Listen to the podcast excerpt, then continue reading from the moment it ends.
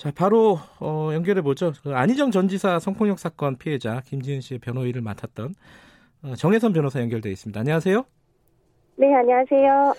그 오거돈 시장 가해 사건을 보면은 피해자가 굉장히 용기 있게 현명하게 초기에 잘 대처한 것 같다는 느낌은 들어요. 변호사로서는 어떻게 보십니까?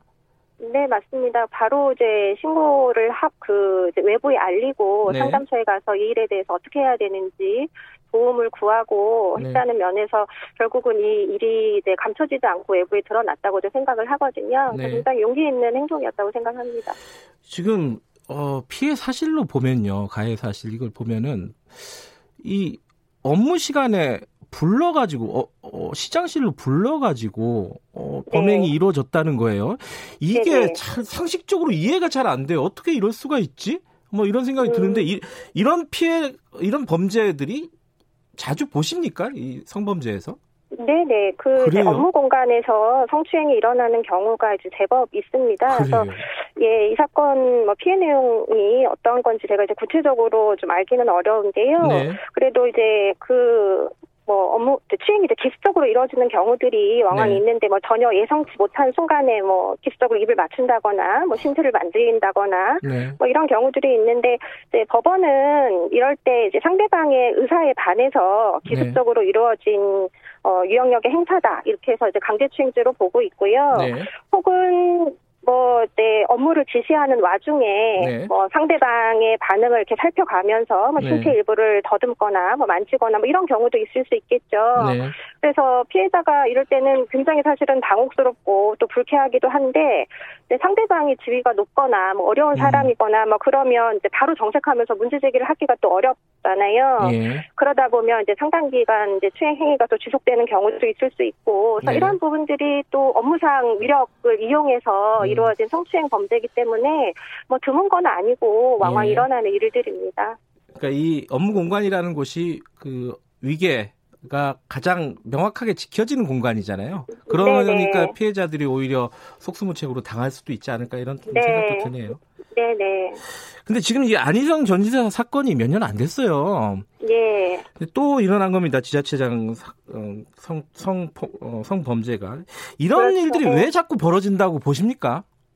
음, 그러니까 안희정 전 지사 사건도 그렇고 이번 네. 사건도 그렇고 어, 권력형 성범죄라고 하는 게 결국은 이제 폭력의 문제잖아요. 네. 그래서 강자가 약자를 이제 함부로 대하거나 이제 괴롭히는데 그 괴롭힘의 방식이 이제 여성한테는 이제 성적 괴롭힘으로 발현이 되는 거라고 봐요. 네. 그래서 우리 사회가 그동안 이제 성평등하지 않은 문화가 컸고 네. 이제 성차별적인 그 구조가 있었기 때문에 이제 여러 미투 운동들이 보여주듯이 어 이제 와서 갑자기 이런 일들이 벌어지고 이제 이런 사건이 늘어나는 게 아니라 네. 어, 더 이상 이제 피해자가 참지 않는다는 거죠. 그래서 네. 그 전에는 알려지지 않았던 일들이 이제는 더 이상 이제 숨겨지지 않고 고발되는 것이다. 이렇게 음. 생각합니다.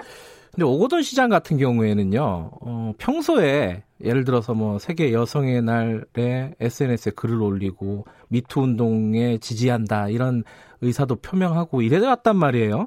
이런 네. 사람들이 실제로는 어, 뒤에서 이런 범죄를 저지르고 있다. 이걸 어떻게 봐야 될까 좀 난감합니다. 근데 또 한편으로는 또 일부 언론에서도 예. 지적도 했는데 그 오 시장이 그 회식을 하면서 예, 예. 그 예. 회식 자리에 어, 예, 양쪽에는 이제 젊은 여직원들을 동석하게 하고 하는 네. 부분들도 있지 않았습니까? 그래서 대외적으로 보여지는 것과 또 네. 실제로 여성들을 어떻게 생각을 하고 그 동료 직원이 아니라 성적 대상화해서 음. 본다거나 이런 부분들이 아직까지 뭐 남아 있다라고 음. 봐야 되겠죠. 네. 이 오거돈 시장이 경찰 수사를 받게 될 텐데 그러면 네. 어, 법적인 혐의는 어떻게 되고 형량은 어떻게 되는 건지 좀 지금 뭐 전망을 할 수가 있나요?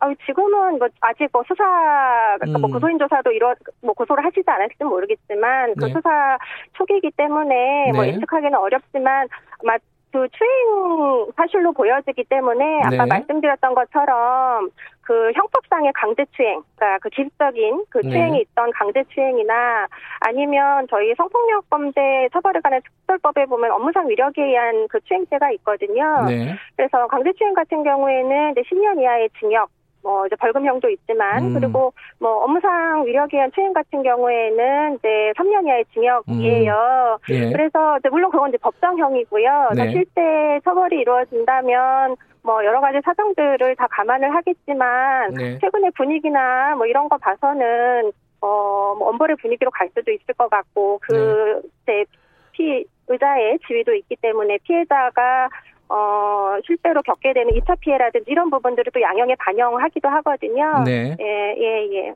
알겠습니다. 어, 사건 그 경찰 수사는 좀 지켜보도록 하고요. 2차 피해가 없도록 어, 부산시도 그렇고 전반적인 사회가 좀 노력을 해야 되지 않을까 싶습니다. 오늘 여기까지 드릴게요. 네네. 고맙습니다. 감사합니다. 네. 어, 안희정 전 지사 성폭력 사건에서 피해자의 변호를 맡았던 정혜선 변호사였습니다. 김경래 최강사 1부는 여기까지고요. 2부에서는요. 미래통합당 주호영 의원 지금 뭐 김종인 비대위 문제 여러 가지로 막 말들이 많지 않습니까? 얘기 좀 물어볼게요. 그리고 3부에서는 총선 전국 총선 이후의 전, 전국 전망 어, 얘기해 보겠습니다. 잠시 후 8시에 2부로 돌아오겠습니다.